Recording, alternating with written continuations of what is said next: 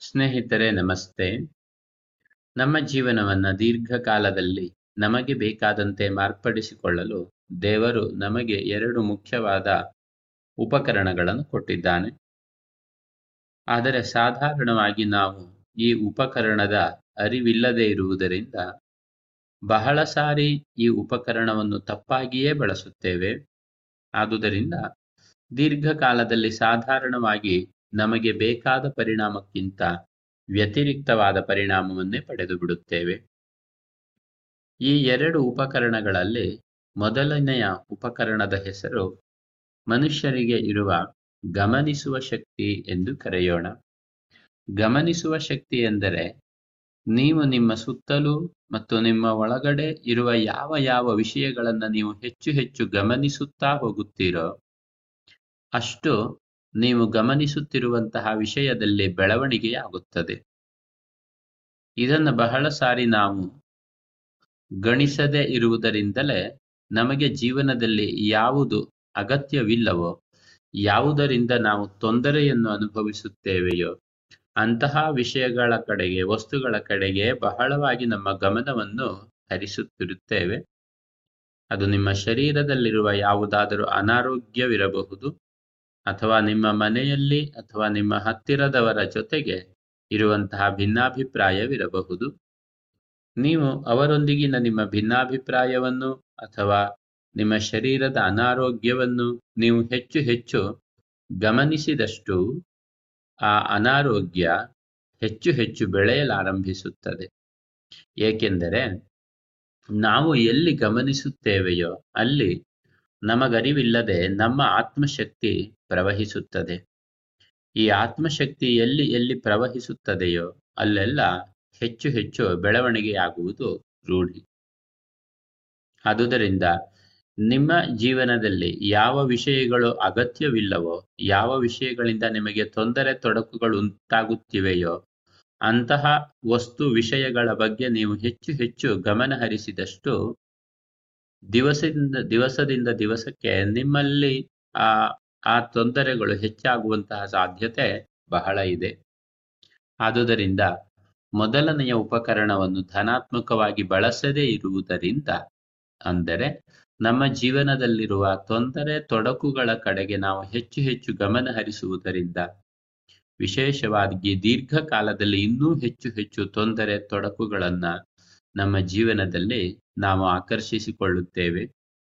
ಜಾಣರಾದವರು ಯಾವುದು ನಮಗೆ ಸುಖ, ಸಂತೋಷ, ಆನಂದ, ಸಂತೃಪ್ತಿ, ನೆಮ್ಮದಿಗಳನ್ನು ಕೊಡುತ್ತಿವೆಯೋ, ಅದು ಬಹಳ ಚಿಕ್ಕದಾದರೂ ಸರಿ ಅಂತಹ ವಸ್ತು ವಿಷಯ ವ್ಯಕ್ತಿಗಳ ಕಡೆಗೆ ಹೆಚ್ಚು ಗಮನ ಕೊಡುವುದು ಬಹಳ ಒಳ್ಳೆಯದು.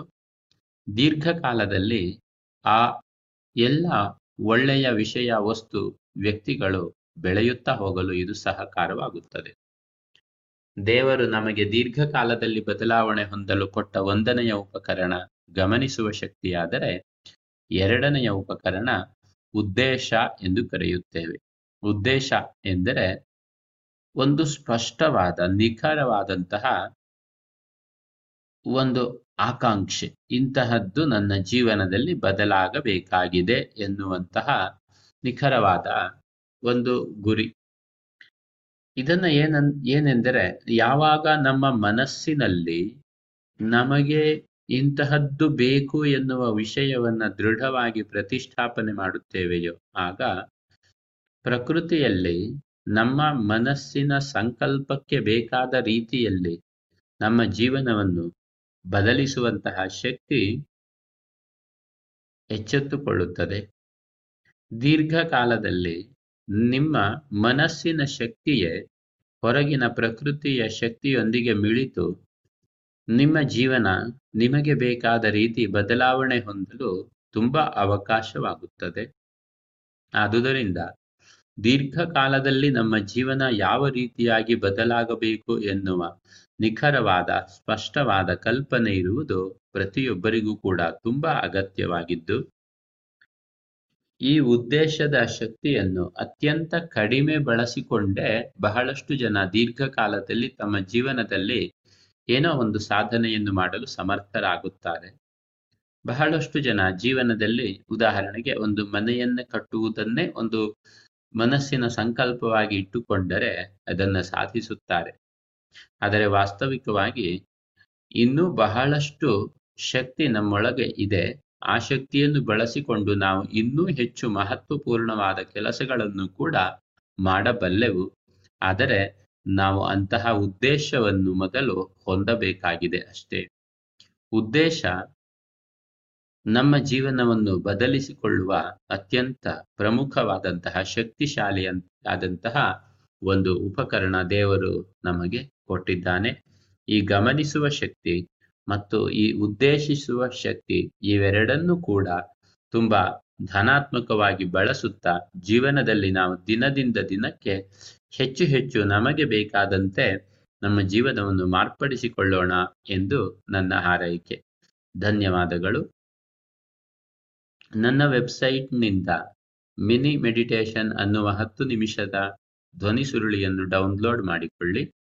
ನಂತರ ನಾನು ಇಮ್ ನಿಮ್ಮ ಇಮೇಲ್ಗೆ ಕಳಿಸುವ ಲಿಂಕ್ನಿಂದ ಪ್ರತಿ ವಾರದ ಉಚಿತ ವೆಬಿನಾರ್ನಲ್ಲಿ ಕೂಡ ಪಾಲ್ಗೊಳ್ಳಿ. ಅದು ನಿಮ್ಮ ಮನಃಶಾಂತಿ, ನೆಮ್ಮದಿ, ಸಮಾಧಾನಗಳಿಗೆ ಬಹಳ ಸಹಾಯ ಮಾಡುತ್ತದೆ ನನ್ನ website Gopalakrishna Bhat dot com G O P A L K R I S H N A B H A T dot com ಧನ್ಯವಾದಗಳು, ಮತ್ತೆ ಭೇಟಿಯಾಗೋಣ.